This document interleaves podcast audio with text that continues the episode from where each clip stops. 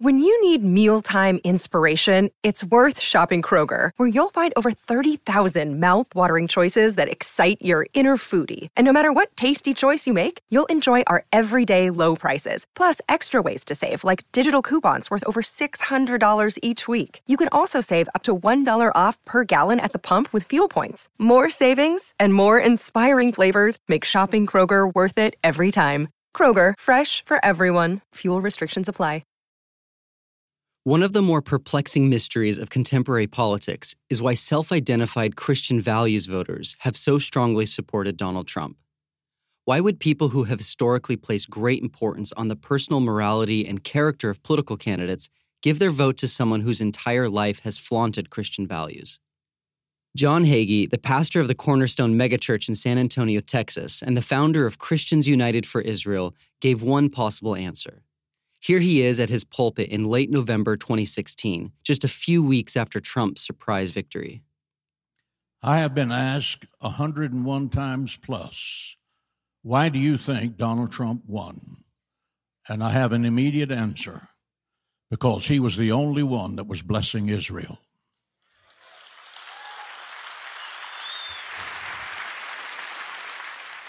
There were 3.3 million Christians United for Israel in our organization waiting for one candidate to stand up and speak up. The evangelicals flooded the voting booths this time like at no time in our history.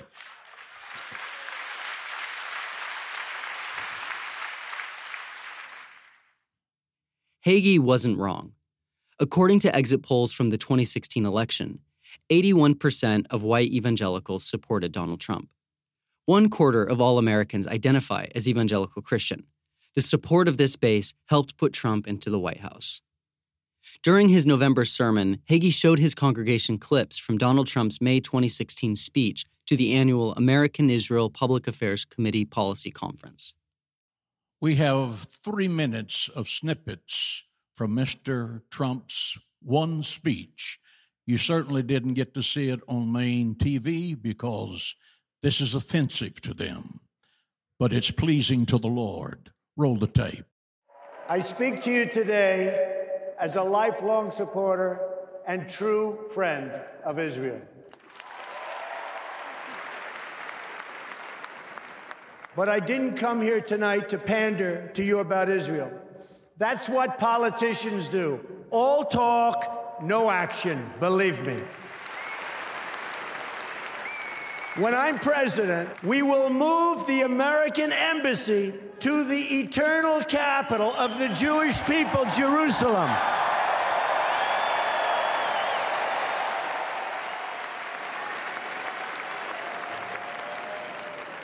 And we will send a clear signal that there is no daylight between America and our most reliable ally, the State of Israel.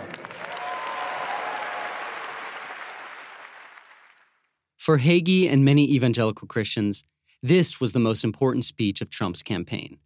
Trump may have been a scoundrel in his personal life, but if he was willing to move the American embassy to Jerusalem, then he was going to get their vote. For millions of Christian voters, this was the political issue that mattered most. Why? They believed it would help bring about the end of the world. I'm Zachary Davis, and this is Ministry of Ideas, a podcast about the ideas that shape our world. In this episode, we'll examine the influence of evangelical Christian apocalypticism on American politics and culture. Nearly every ancient religion had some vision of the end of the world the African Yoruba, Native American Hopi, and Mesopotamian civilizations told flood myths that symbolized an ending and renewal of world order. Zoroastrians believed that one day the wise Lord would come to separate the good and evil with purifying fire. Islamic apocalypticism includes a, quote, day of resurrection, and Jainism predicts a disruption of the wheel of time. Jewish apocalyptic theology was especially robust. The books of Isaiah, Jeremiah, and Ezekiel described in great detail the events leading up to the end of the world. These beliefs included the return of exiled Jews to their homeland and the appearance of a Messiah who would bring about a new era and resurrect the righteous dead. early Jewish followers of Christ brought their beliefs about the end of the world into what later became Christian teaching. The original followers of Jesus thought he would be returning very soon after his death to establish his rule on earth. Ever since, Christians have waited expectantly for Christ's return, looking for signs that the end is near. The Nicene Creed, a profession of faith originally adopted in 235 CE and recited in many churches each Sunday, includes a reference to Christ's return. He will come again in glory to judge the living and the dead, and his kingdom will have no end. Christians gleaned their apocalyptic prophecy from many passages throughout the Bible, but the beliefs were primarily based on the book of Revelations, which is also known as the Apocalypse of St. John.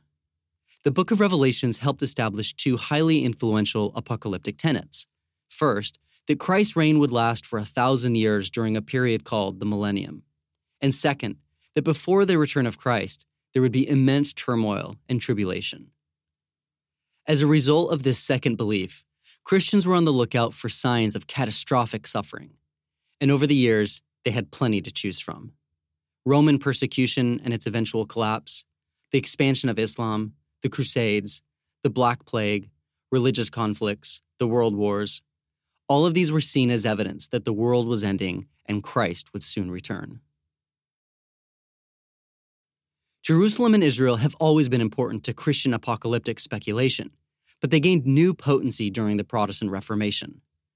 The Protestant Reformation called into question many components of Catholic theology. Catholics believed that the Church had replaced the Jewish people in apocalyptic prophecy. But according to Protestants, the Jews did have a role to play in bringing about Christ's second coming and the end of time. Influential reformers like John Calvin began preaching about the special part Jews would play in the events leading up to Christ's second coming, especially their eventual return to their homeland after centuries of exile. These beliefs eventually made their way to American pulpits. Puritan preachers like Jonathan Edwards and Cotton Mather emphasized the doctrine, and in an 1836 biblical commentary, the prominent theologian Charles Hodge wrote, quote, The restoration of the Jews is not only a most desirable event, but one which God has determined to accomplish. In the 19th century, a more historical and critical analysis of the Bible emerged, and with it came a renewed emphasis on the literal gathering to Israel. This analysis was a largely German effort to treat the Bible as a historical document, evaluating its evidence according to the latest scientific techniques. Although more conservative Christian theologians were threatened by these developments, they were also wrapped up in the scientific zeitgeist so they doubled down in their commitment to traditional theology, using the methods of scientific reason. The result was a new form of biblical reading called biblical literalism. Matt Sutton, a professor of history at Washington State University and the author of the book American Apocalypse, explains how biblical literalists read the Bible and what the effect was. Yeah, well, they would say that they read the scriptures literally, but in fact, it's a pretty complicated system in which they take various verses from throughout the Bible and they kind of lay them on top of one another. And so instead of reading the Bible as a narrative that tells different stories across time, they in fact believe that hidden within this narrative are these particular ideas that you can kind of pick out, put together. And so essentially it's a, it's a code book. The Bible has this kind of secret story woven into it. And so they're trying to identify that story and put together the pieces to make it make the most sense for them. One proponent of biblical literalism was the American theologian and politician Cyrus I. Scofield. Scofield was a member of the Kansas House of Representatives. However, he was forced to resign after he was discovered accepting bribes for railroad construction contracts. He moved to Missouri, where he began attending theology conferences and soon after became a minister. He was so taken with the idea of using biblical literalism to unlock the secrets of the apocalypse that he wrote the first ever general audience reference Bible in 1909. He humbly titled it the Scofield Reference Bible. Scofield was an innovator in biblical interpretation. Instead of cross referencing biblical passages in his book, he inserted his interpretations side by side with the scripture. This meant that instead of having to parse through the Bible, plus several additional reference books, any believing Christian could simply read the Bible along with Scofield. His annotations were full of the biblical literalism and apocalypticism that Scofield himself was so fascinated with. They offered readers a precise understanding of when the world would end and what would happen beforehand. and they were presented in a form that made them appear to be not just one person's interpretation, but the authoritative truth. The Scofield Reference Bible was an immediate bestseller. His knack for clearly mapping apocalyptic prophecy onto Bible passages helped inform and shape a group of Christians who were the precursors to today's evangelicals. The rise of biblical literalism was not the only reason that apocalyptic theology became more widespread. One important aspect of Scofield's interpretation was that an evil antichrist would emerge out of organized government. This led many of Scofield's readers to harbor intense distrust of Washington. Evangelical suspicion of government also appealed to some powerful financial interests, especially the oil industry. For businessmen interested in limiting government regulations, this end times theology offered an attractive promise. Yeah, so J. Howard Pew was a you know was an oil man, a businessman, one of the wealthier people in the United States. And in the 1930s and 40s, he decided that churches were helping to shape the way people were thinking. They were helping shape the trajectory of the nation. He would not have described himself as born again or having a personal relationship with Jesus. He was a more liberal Presbyterian, but he recognized that evangelicals were growing in power and growing in influence. And he realized that their theology really paralleled or worked with his libertarian theology, his anti statism. He didn't want the government regulating his oil business or taxing him. Using his sizable fortune, Pew helped to fund evangelical efforts. He supported the founding of the evangelical magazine Christianity Today in 1956, and he worked closely with the preacher Billy Graham to revitalize a seminary in 1969 you know, he could have cared less about salvation, about the growth of evangelicalism. He just cared about creating and finding religious leaders who supported his anti statist politics. The popularity of this apocalyptic theology continued to spread in America, thanks in part to popular media.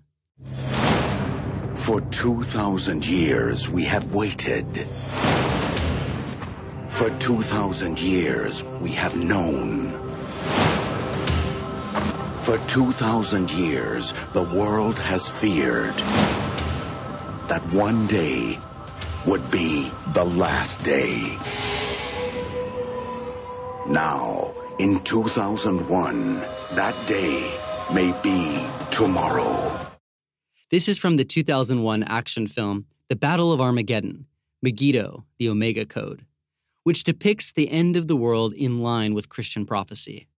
The most popular example of this genre was the action packed Left Behind novel series. In the late 1990s, theologian Tim LaHaye paired up with sports writer Jerry B. Jenkins to write the 16 books, which depicted what the apocalypse might look like if it began in present day. Total sales for the series have surpassed 80 million copies. Seven titles in the series have reached number one on the New York Times bestseller list. According to Pastor Jerry Falwell, the series' impact on Christianity is, quote, probably greater than that of any other book in modern times outside the Bible. Through popular books, movies, and even video games, evangelical apocalypticism became embedded in the American psyche. And just like Howard Pew hoped, these apocalyptic views came to exert a powerful political influence. What political philosopher or thinker do you most identify with and why? Governor Bush. Uh, Christ, because he changed my heart. I think that the viewer would like to know more on how he has changed your life. When you turn your heart and your life over to Christ, when you accept Christ as a Savior, it changes your heart, it changes your life. Evangelicals have been a pivotal voting bloc in American politics since at least Jimmy Carter's election. Presidents know this and often promise to push forward evangelical policy priorities in exchange for their vote. Ronald Reagan instituted a ban on providing abortions as part of international humanitarian aid in 1984 to mollify evangelical Christians who were opposed to abortion access. In 1998, Bill Clinton passed the International Religious Freedom Act, which allowed Americans to participate in missionary and conversion activities globally as part of an international human rights framework. And for decades, evangelical Christians have consistently prioritized American support for Israel, which they see as a necessary component of fulfilling apocalyptic prophecy. In fact, evangelical support for the Jewish return to the biblical Holy Land stretches back even longer, since the decline of the Ottoman Empire in the 19th century. But shortly after World War II, the apocalyptic prophecy many Christians were working for seemed to suddenly come true. In May of 1948, a new Jewish state, Israel, was born in a bath of blood. Jewish troops routed Arab forces from the city of Haifa in the first of a series of battles that were to reverberate through the years. The Arab Israeli War, also known as the Israeli Independence Day War, or the Palestinian Day of Disaster, ended with Israel pushing beyond the state boundaries that the British colonial forces had allotted to the Jewish community. The U.S. government and the rest of the international community recognized the sovereignty of the State of Israel almost immediately and accepted the 1948 armistice lines as Israel's borders. Six months later, the new State of Israel declared that the Israeli parliament would move from Tel Aviv to Jerusalem. Because both Israel and Jordan claimed Jerusalem, the U.S. maintained its embassy in Tel Aviv, with an additional consulate office in Jerusalem. Since then, evangelical Christians have been advocating to move the embassy and recognize Jerusalem as the capital of Israel. On December 6, 2017, they finally got their wish. Donald Trump announced that he would move the American embassy in Israel from Tel Aviv, where it had sat since the founding of the state, to Jerusalem. I have determined that it is time to officially recognize Jerusalem as the capital of Israel. While previous presidents have made this a major campaign promise, they failed to deliver. Today, I am delivering. For evangelicals like Pastor John Hagee, the announcement was cause for jubilation. Today, President Donald Trump has recognized the city of Jerusalem as the capital of the state of Israel. This has never been done before by a U.S. president. President Trump told me when last we spoke regarding the embassy that he would not disappoint us, speaking of the evangelical community, and today he has kept that promise. President Trump has stepped into political immortality. What he has done today will be eternally celebrated. The embassy move took place on May 13, 2018.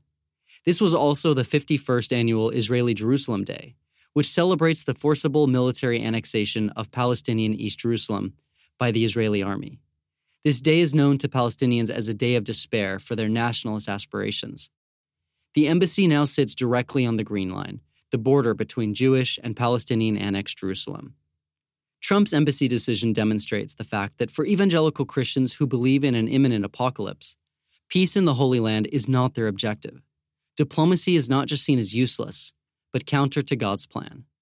Leah Rechtman, a student at Harvard Divinity School who studies Christian Zionism, and who is the producer of this episode, explains.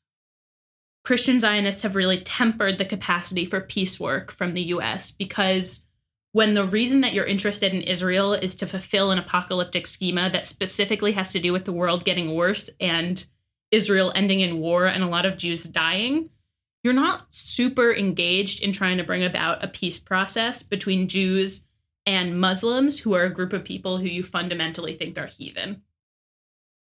When American presidents have chosen not to listen to their evangelical base on Israel, they have experienced the well funded, highly public wrath of top evangelical leaders. Take President Jimmy Carter.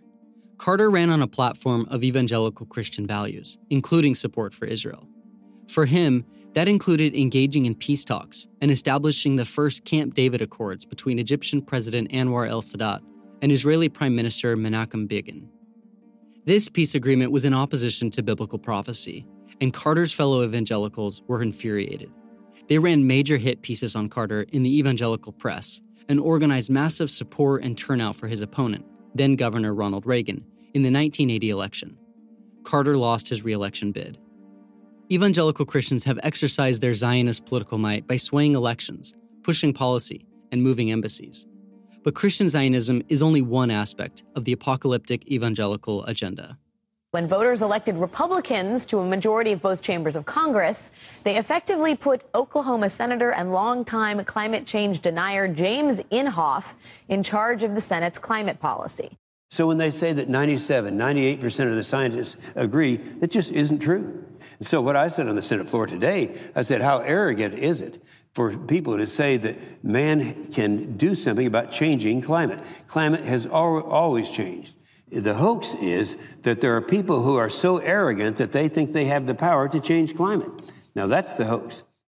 Evangelicals are notorious for their skepticism of climate change and resistance to international efforts to combat it. An anti science mentality is often blamed for these attitudes, but a closer look reveals that narratives about the end times may be more of a factor. Many evangelicals believe that even if climate change is real, God won't let it get in the way of the unfolding of his ultimate plans for humanity. Republican Representative Tim Walberg articulated this idea at a town hall in Coldwater, Michigan last year. Do I think that man has some impact? Yeah, of course. Can man change the entire universe? No. Why do I believe that? Well, as a Christian, I believe that there is a creator of God who's much bigger than us. Other evangelical Christians accept that climate change does represent a serious threat, but they don't see it as something to collectively combat, but rather as a sign of the coming apocalypse.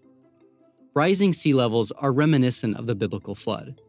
Increased wildfires echo their fire and brimstone prophecies. Mass migration, weakened ecosystems, and rising global temperatures all indicate that the end is upon us.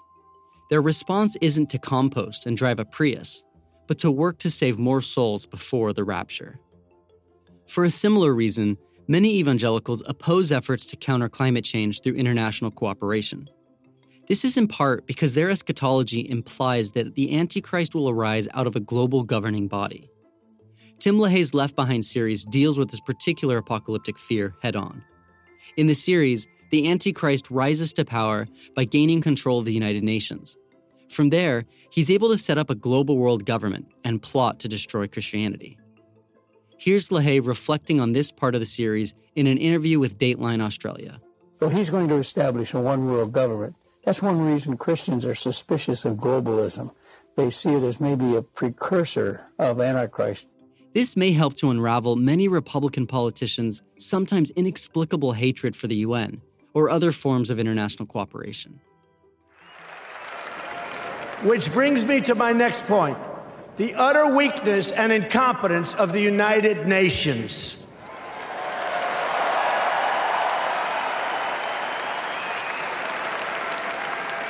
The United Nations is not a friend of democracy. It's not a friend to freedom.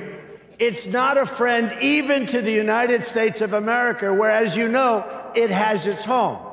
And it surely is not a friend to Israel. Evangelical apocalypticism rose to prominence largely due to financial backers who sought to make anti state ideologies more popular. Powerful supporters have rallied against climate science in much the same way. The Cornwall Alliance is one of the oldest organizations to oppose climate science on the basis of Christian values. The alliance is funded by Freedom Partners, an organization that is controlled directly by the Koch brothers, Charles G. and David H. Koch, who, like Howard Pew, made their money refining crude heavy oil. In 2010, the Cornwall Alliance ran a campaign called Resisting the Green Dragon. The image of the green dragon of environmentalism was intended to help evangelical Christians connect care for the environment with pagan, unchristian values. Here's a clip from the Cornwall Alliance's Green Dragon campaign promotional material. In what has become one of the greatest deceptions of our day, radical environmentalism is striving to put America and the world under its destructive control. This so called green dragon is seducing your children in our classrooms and popular culture. Its lust for political power now extends to the highest global levels. These approaches to climate change have significant policy implications. President Bush chose not to join an international climate agreement called the Kyoto Protocol because it stood for international collaboration.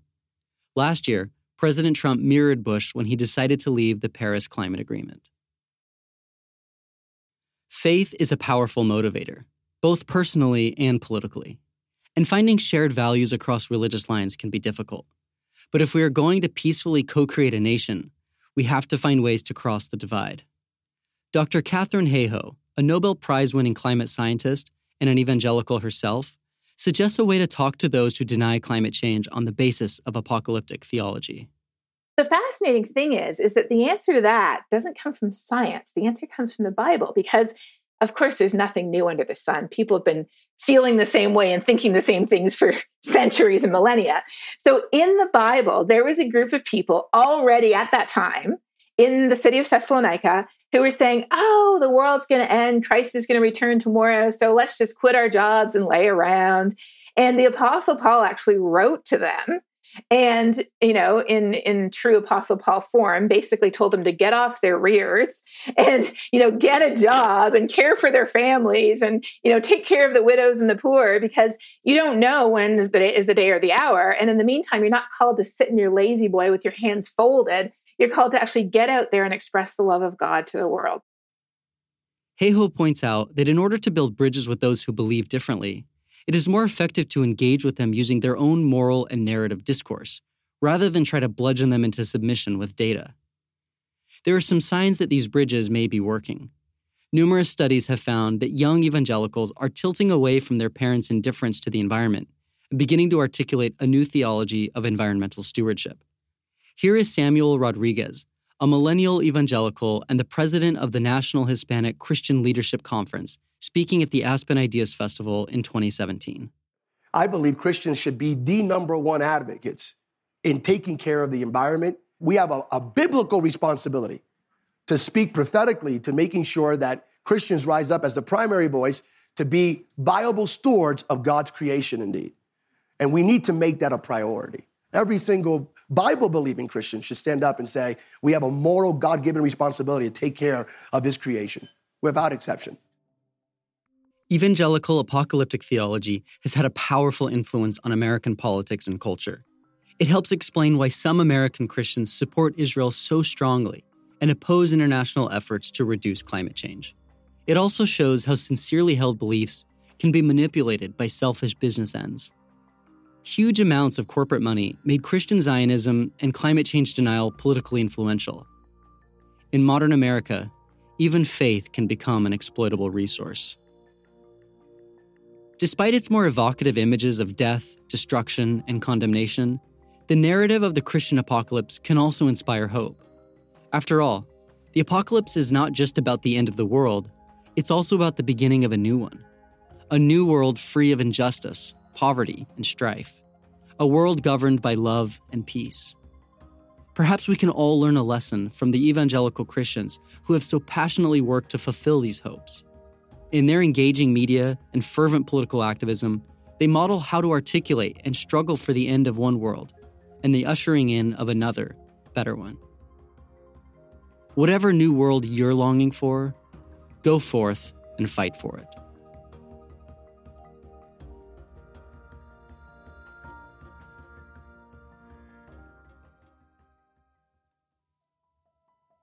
This episode was produced by Leah Rechtman. Ministry of Ideas is an initiative of the Religious Literacy Project at Harvard Divinity School. It is produced by Nick Anderson, Galen Beebe, Zachary Davis, Pallavi Kathamasu, and Maria McNair. Sound design and music is by Steve LaRosa. Special thanks to Alex Kingsbury and Dante Ramos from the Boston Globe Ideas section for their ongoing support. If you enjoy this podcast, you can support us by sharing the show with your friends, reviewing us on Apple Podcasts, or becoming a patron on Patreon. For more information, visit our website at ministryofideas.org.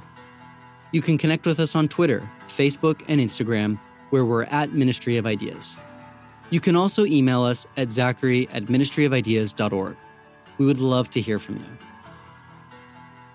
Ministry of Ideas is a proud member of Hub and Spoke, a Boston centric collective of smart, idea driven podcasts. You can check out all of our shows at hubspokeaudio.org. I want to tell you about a great episode of the Hub and Spoke podcast soonish. Origin Story from host Wade Roush is a beautiful exploration of audio, science, and personal narrative from the founding father of our podcast collective. And it's also a delightful listen. Take a minute and tune in Hub at soonishpodcast.org. Audio Collective.